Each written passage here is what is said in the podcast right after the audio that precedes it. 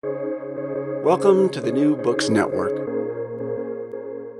It was late November 1863, the Wednesday before the feast day recently proclaimed by President Lincoln for giving thanks for the blessings of fruitful fields and healthy skies.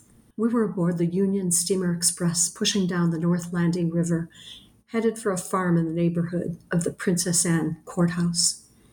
I figured our paddle wheel's daybreak passage to be about as welcomed by the Virginians living along the shore as the oaths of loyalty that each of them had lately signed his name to. Such was the price of occupation. This is G.P. Gottlieb, and today I'm talking to David Wright Falade about his gripping Civil War novel, Black Cloud Rising. He tells the story of a little known American hero, Richard Etheridge, who was a young man newly freed from slavery toward the end of the Civil War, joined the first and only African Brigade, led by homeopathic doctor and abolitionist General Edward Augustus Wild. Richard grapples with Army regulations, both brilliant and limited, superior officers, and family members who aren't able to accept him as an autonomous being. It takes the wise counsel of his mother and beloved, a lot of struggling, and a certain amount of anguish before he stops trying to gain the approval of his father, who always viewed him as property. Hi, David. Thanks for joining me. Hey, Galit. It's so nice to be here with you. So, you co wrote a first book about Rich, Richard Etheridge, about something that happened later in his life. How did you come to write the story of a previous time in this really interesting former slave Civil War veteran in his life.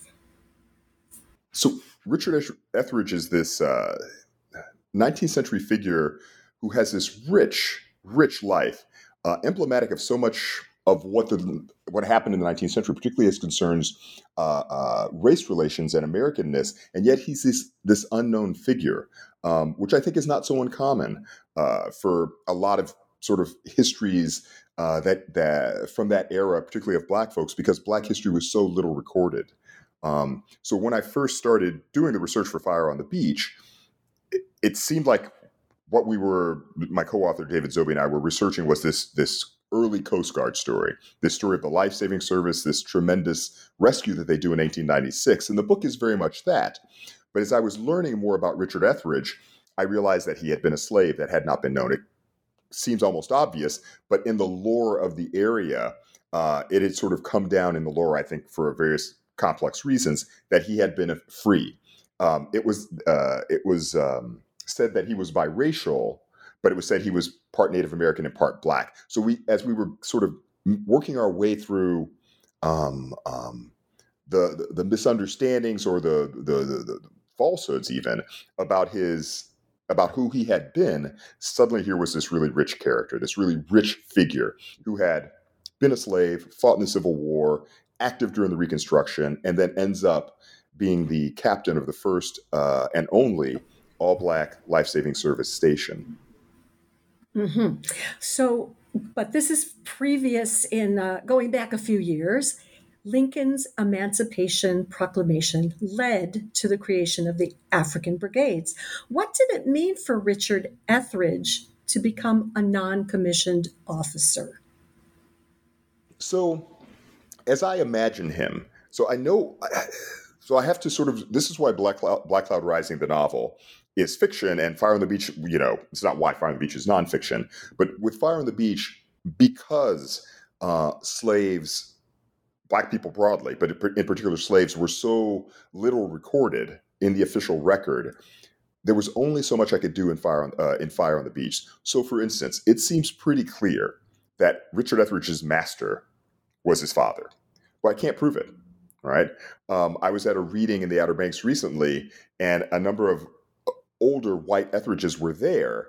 Um, and you could tell that for some there, there's still even now some discomfort about that notion even as they maybe accept it um, so in that era certainly you know uh, it's common knowledge in a place like the outer banks which is very small the outer banks in that era I mean, it's the same land space, but there are no bridges connecting it to the mainland. And the population of the entire Outer Banks is like 2,000 people, about a quarter black.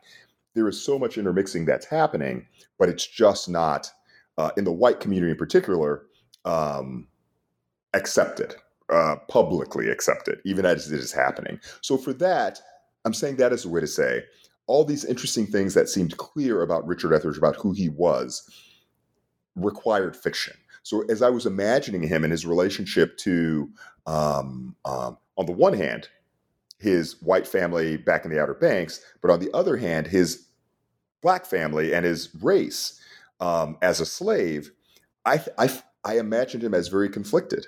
Um, it's clear that he was raised different from other Etheridge slaves. Um, he was taught to read and write, and other Etheridge slaves were not.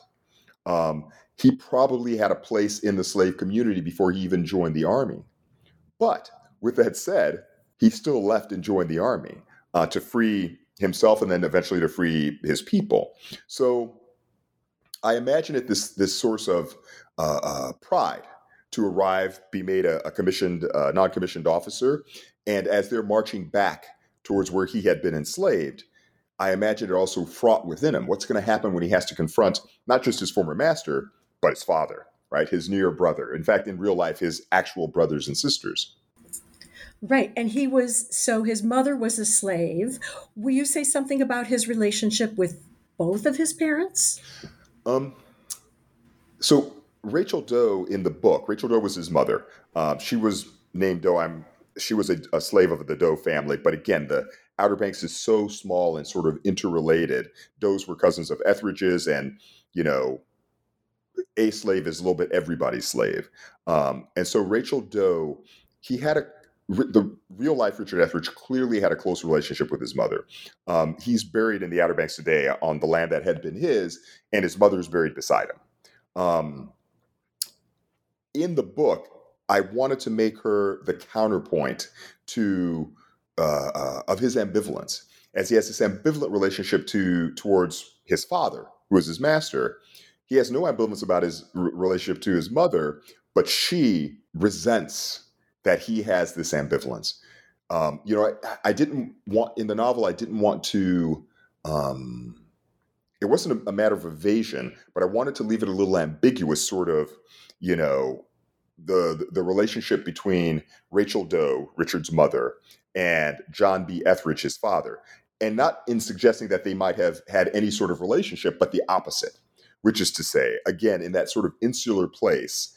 Um, I imagine it as, you know, I, I, don't, I think of the Sally Hemings story and I don't understand in any way that we can imagine uh, that relationship as in any way consensual. Um, while it's clear that Sally Hemings had a relationship with Thomas Jefferson, but how can it be consensual when you when you are a slave of that person? And I, re- I imagine it that way with with uh, John B. Etheridge and Rachel Doe. And Rachel Doe expresses that. Um, there is no ambiguity, there was no consent. And so she is the anger that's in Richard um, at the same time that that Richard still can't help himself but feel this draw to to his white father, who's a man of stature in the Outer Banks. Um, can you say something about the general General Wild's decisions and how he came to lead the African Brigade of which Richard is a part? Edward Augustus Wild, all the figures in the book except for Revere all the figures in the book were real live people. I, I, I, was really fortunate in that this rich history was just full of um, interesting figures, characters. Edward Augustus Wild was one. So Edward Augustus Wild was from Brookline, Massachusetts, um, born to a family that sort of you know landed with the early colonists, etc., in the Massachusetts Bay Colony, um, a sort of distinguished family, a family of doctors. He becomes a doctor in the 1850s. Um, his father was uh, considered, or maybe it was his grandfather, was the father of homeopathy. So he trains as a doctor, he becomes a doctor, but he's got this streak. He's got this spirit and this streak in him. And so in the 1850s, he goes abroad. He fights um, well, he serves as a doctor in the army of Omar Pasha in the uh, the Crimean War. Um, he works with Garibaldi as Garibaldi is is um, you know um, um, sort of working to unify Italy. He's got this sort of adventurous streak. He com- he's also an, an uh, um, a rabid I was going to say passionate, but it's even more. He's a rabid abolitionist, akin to akin to a John Brown. Um, I don't know if if if any of your audiences, uh, any of your audience remembers the movie Glory, but that movie, that movie, uh, the the Black Regiment in that movie, movie, Edward Wild had been one of the people who helped raise that regiment, but he formed his own regiment of of white Massachusetts soldiers. He leads them, and at the Battle of Bull Run, he gets gravely wounded in one arm, goes home and recovers, rejoins his unit. At the Battle of South Mountain, he loses the other arm. Sent back to Massachusetts, recovers, and it's in that moment that in finding a way to rejoin the fight, he he comes upon the idea of raising these uh, uh, um, regiments of, free, of former slaves. Slaves are f- fleeing behind Union uh, Union lines, and he comes up with the idea of raising a regiment of them, and that's how he ends up down there in Tidewater, Virginia, um, actually going into North Carolina and uh, recruiting these former slaves who fled behind lines, training them, and uh, forming what would eventually become the African Brigade. Huh. Uh, Richard grows up with and has a tense relationship with Patrick, John B.'s nephew. What's what's going on between them? Uh, I'm going to refer a little bit. Uh, I'm going to move between Fire on the Beach and uh, and and Black Cloud Rising. Part of what interests me um, just with with my thinking and and and the, the things that I like to explore in my writing is this notion of mixedness of not just black white relations but black white interrelations. Um, so Patrick Etheridge was a real life figure. Um, he wasn't raised in John household uh, uh, the way I depict him in the novel, but he was it was the, he was part of the Etheridge family. He was a cousin, like I described. He had his father was remained alive, but it was a very close. The White Etheridges were a very close family. Um, so he'd grown up his whole life knowing Richard Etheridge. Um, in the context of Fire on the Beach, one of the things that we learned really early on, David Zoby and I, as we were doing the research, was when Richard Etheridge was appointed keeper of that station as a way to form a black station, so the first and only black Coast Guard station. Five months after he after he uh, uh, was appointed keeper captain, the station was burnt to, to the ground. It was by Patrick Etheridge, so it's by his cousin, right?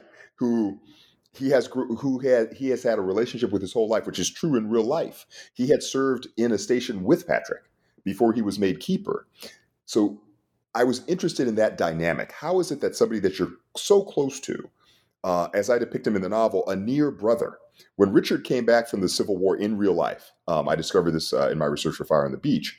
He didn't live with his mother he had gone off to fight with Fields Midget, a character in Black Cloud Rising 2. When he comes, they, they leave the army together. When they get to the Outer Banks, he and Fields Midget don't, you know, live together and try to sort of, you know, make their way. He lives with Jesse Etheridge, who is the character who's a little bit of a stand in for Patrick. So Richard clearly has this conflicted relationship. And I think that Patrick must have too you know, or Jesse Etheridge, the real life Jesse Etheridge. So I was curious about that. You know, they grow up as children together. Um, in the book, Patrick and Sarah and, and Richard. And at a certain point, they stop just being children and Richard becomes theirs. And I'm curious about that relationship and how it continues to evolve. Richard's always aware of it. You can't be the slave on the end of that relationship and not be aware of how that is, how that has, um, how the relationship has changed. But how did the white folks perceive it? How did the white Etheridges perceive it? And that's what I was trying to get at with Patrick. It's this tense relationship where there's a natural sort of sibling rivalry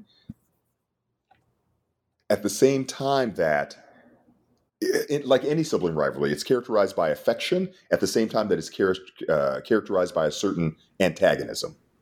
Mm-hmm.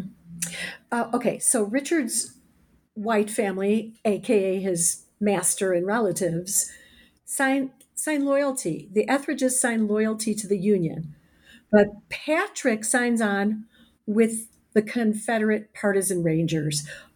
Were they also the same thing as the Bushwhackers? Who were they? What were they trying to accomplish? And what happened to them in history? Right. So um, th- that was uh, for the novel. I invented that for novel. That's not uh, anything I know for a fact. Uh, that in fact, I don't know that Patrick was involved in the war at all. But that region of North Carolina, uh, where the Outer Banks are in Northeast North Carolina, um, was not you. The Outer Banks, Roanoke Island, was occupied, but where Elizabeth City is and, and that stretch of northeast North Carolina was not Union occupied. So technically, it's still it's part of a slave state, um, but there was there was they were surrounded by the Union, right? The Union Army is in Tidewater, Virginia, to the north. The Union Army is in the Outer Banks to the south and the west. And here they are, a little bit cut off from mainland North Carolina. They're connected, but it's really far out. So there's no occupying uh, uh, Confederate army. And then Edward Wild marches his you know African brigade back into Northeast North Carolina. So all those white folks down there, I feel, uh, right, uh, as I understand it, feel torn. You know, whatever they might think about slavery, they also don't know you know, they fear the natural outcome is that they're going to lose their slaves, but they don't know that for a fact. And uh, you have the Union Army that's that's very present, and no Confederate Army. And so in the breach, that's where these partisan rangers, the bushwhackers, sort of arose. Folks who were militantly uh, for secession, militantly for slavery, um, not part of the Confederate regular army, in large part because a lot of them were just still out there in Northeast North Carolina and um, it was a little bit akin to what it, what it was like in Missouri, right? In Missouri, the Union Army wins Missouri fairly quickly, but until the Emancipation Proclamation, you have all these folks who own slaves, um, and so they've got to sort of conform, conform to what the Union Army uh, uh, imposes upon them at the same time that they're trying to just sort of you know keep on to keep on keeping on and that's the situation in Northeast North Carolina. So the partisan rangers are these Confederate guerrillas who are going to um, take on any Union army that arrives and try to um, um, keep a foothold, keep a toehold, should the Confederate army, you know, come out that way or whatever. So uh, uh this is a two pronged question. Is it, is it historically accurate to say that there was a newspaper reporter um, embedded with the Confederate? Uh, I'm sorry, with with the African Brigade. Is that possible that that really existed? So I'm, I'm going to come back to uh, what I was saying earlier. I got really, really lucky. I mean, on the one hand, I had done a lot of research for Fire on the Beach, so I I had a sense of the story. But between Fire on the Beach, which comes out in 2001, at that point, I'd stumbled upon the story of the African Brigade, and but it was there was so little about it. Um, there was basically just this one self-published book by a man by a man named Vitt, V-I-T-T, and it told the story.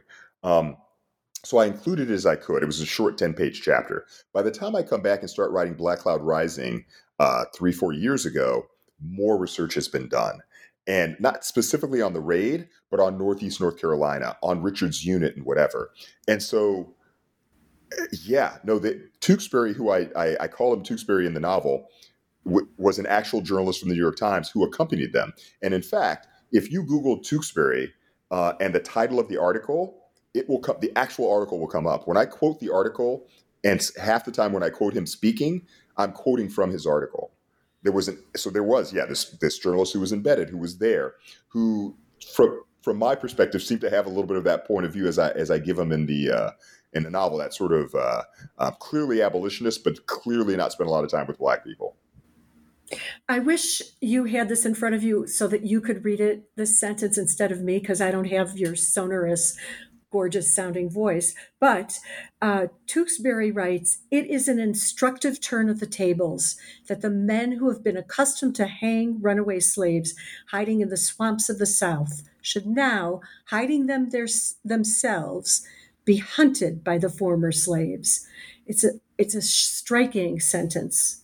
Yeah, it's directly from his article, directly from a direct quote. Um, yeah, um, and it's a long article. He accompanied them the, the entire length of that trip, and the report that he then filed and that the New York Times published is several several columns um, and super fascinating to read. Huh. You mentioned the Lieber Code, which governs the conduct of, or it did at the time, the conduct of U.S. soldiers in war. Why were Northern troops allowed to get away with violent racist behavior? I don't know that it was allowed so much. I, I, am not sure that's the word I would choose. The, the, the thing that is difficult in that moment, um, particularly for Northern soldiers, and, and Colonel Draper ends up, at least as I wanted to um, portray him in the novel, even more so than Edward uh, than Edward Wild. Uh, Alonzo Draper, the colonel in charge, just below Edward Wild, they might have this abolitionist impulse. They're also for union. They they are you know they want to keep the South from seceding. Um, Alonzo Draper was an abolitionist. By the same token, he may have never encountered a black person before he got to the to the South. Ninety percent of all African Americans during slavery are in the South, right? That's a huge number, and that ten percent that's not in the South, some of them are in the West. I mean, it's just you. So the, the the, the quote unquote Negro, right? The the problem of the Negro, quote unquote, in the 20th or in the 19th century is in part um, it, it's so central to sort of American life, but a huge portion of the American population has never encountered a black person, right? When they're fighting a, a, a portion of the abolitionist movement, they're abolitionist in that they're opposed to slavery. Slavery as a moral harm, maybe they're for free labor, but they're not necessarily pro slave, right? Which is how, in some of the abolitionist movement, there were these movements, uh, there was this um, um, um, impulse to then send the free slaves back to Africa because they couldn't imagine Africans, as they might call them, quote, the, the quote unquote Negro, as fully American, as capable of being fully American citizens. So it is racism exactly as you as you labeled it, but some of it comes from just this tremendous sort of lack of exposure um, inability to i mean even americanness as as i'm using that word right now you know they, they might feel the same way about irish immigrants right irish immigrants are are incapable of being fully american you know the racism was was um as much as anything a sort of um xenophobia against anything that was not uh, white it was Anglo-Saxon Protestant descended from England, um, and doubly so when we were talking about Africans because the you know the sort of uh, stigma of slavery. Does that kind of make sense? Yeah. So what you're saying, racism comes from ignorance. All racism.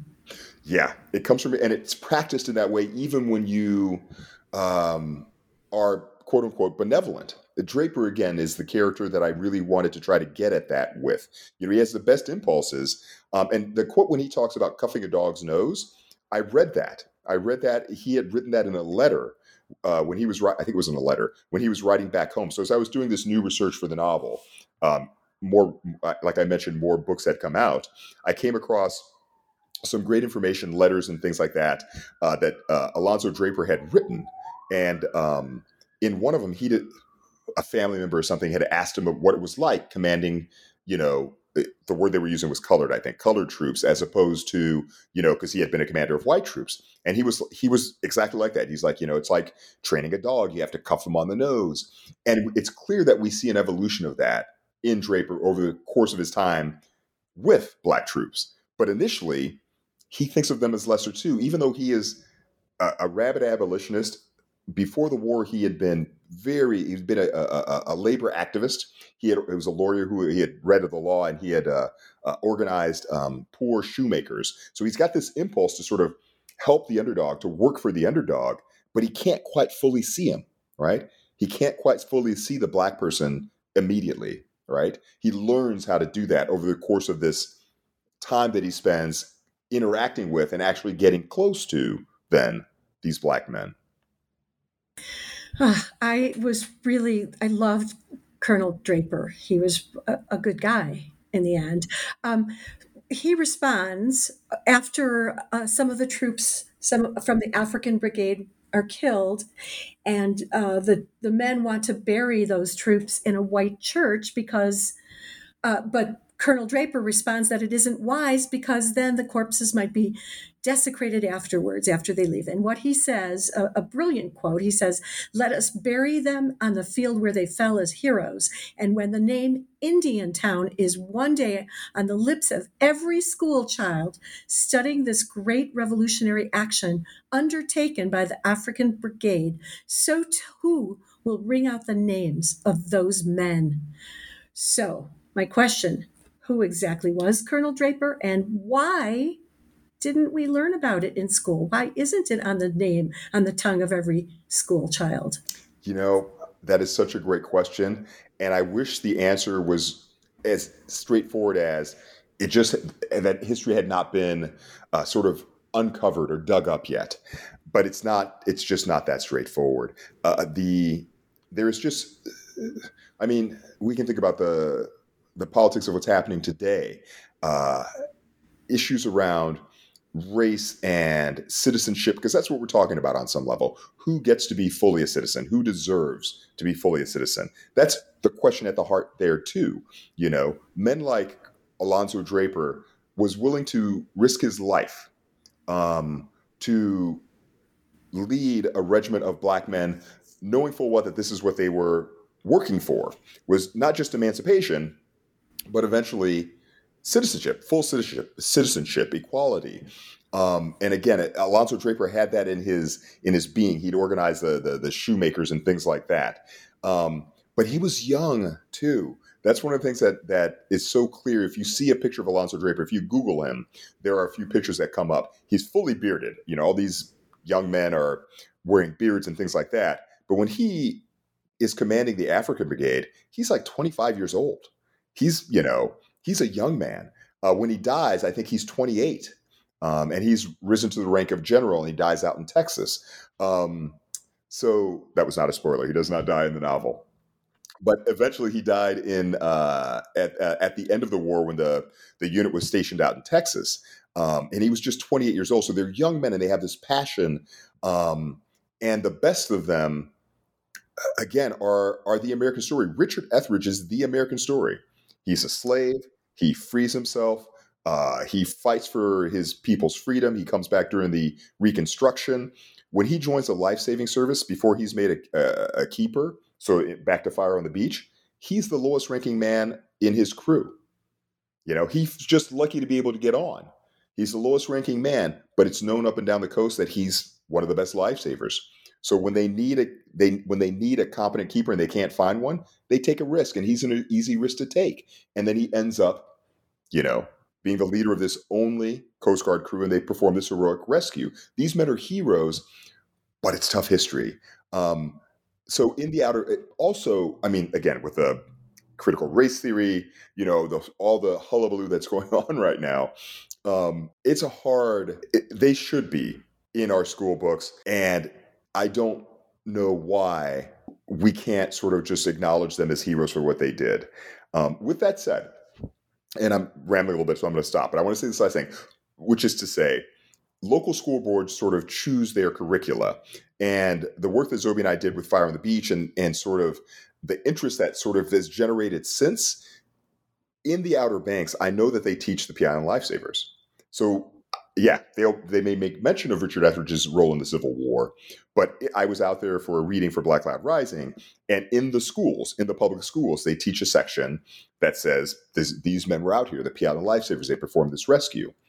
It's natural. It's, it's a no-brainer that they should because those men were from that region. I would argue the whole state of North Carolina, um, but again, it's hit and miss. It's hit and miss. North Carolina is a conservative state. Blah blah blah. So. Yep.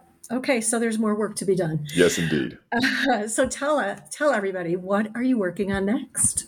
So I've been uh, at the New York Public Library for this past year working on a novel that I've been working on for a while.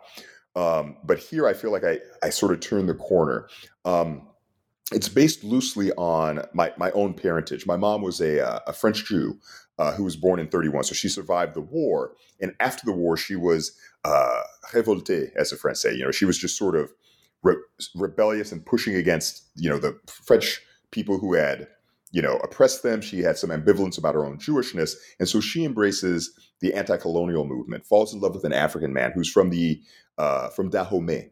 Dahomey was formerly the slave coast. And he's actually the son, the son of the last king of, uh, the grandson of the last king of Dahomey. So these slave traders, uh, historically, this sort of slave trading family, uh, they have a falling out as all young people do, do. And she, I'm talking about my mom now, uh, the character also, I suppose, um, marries a black GI a little bit impulsively. That love triangle is a story I'm telling in a novel that's called What is Hidden Cannot Be Loved. Um, and I'm also working on a nonfiction piece that's actually a shorter piece that's coming out in the New Yorker, uh, I think at the end of June uh, that tells that story uh, from an as an essay from a nonfiction place. Wow. It's just, it sounds intriguing. I'm already thinking I want to see the movie when it comes. so do I. David, thank you so much for joining me today. It's been a pleasure. Thank you. It's really been great to talk to you. I really appreciate the interest you've taken in my book and in my work. And thank you for joining me today. Again, this is G.P. Gottlieb, author of the Whipped and Sipped Mystery Series and host for New Books and Literature, a podcast channel on the New Books Network. Today, I've been talking to author David Wright Falade about his gripping novel, Black Cloud Rising. Hope you're all able to lose yourself in a good book today and tomorrow too. Happy reading.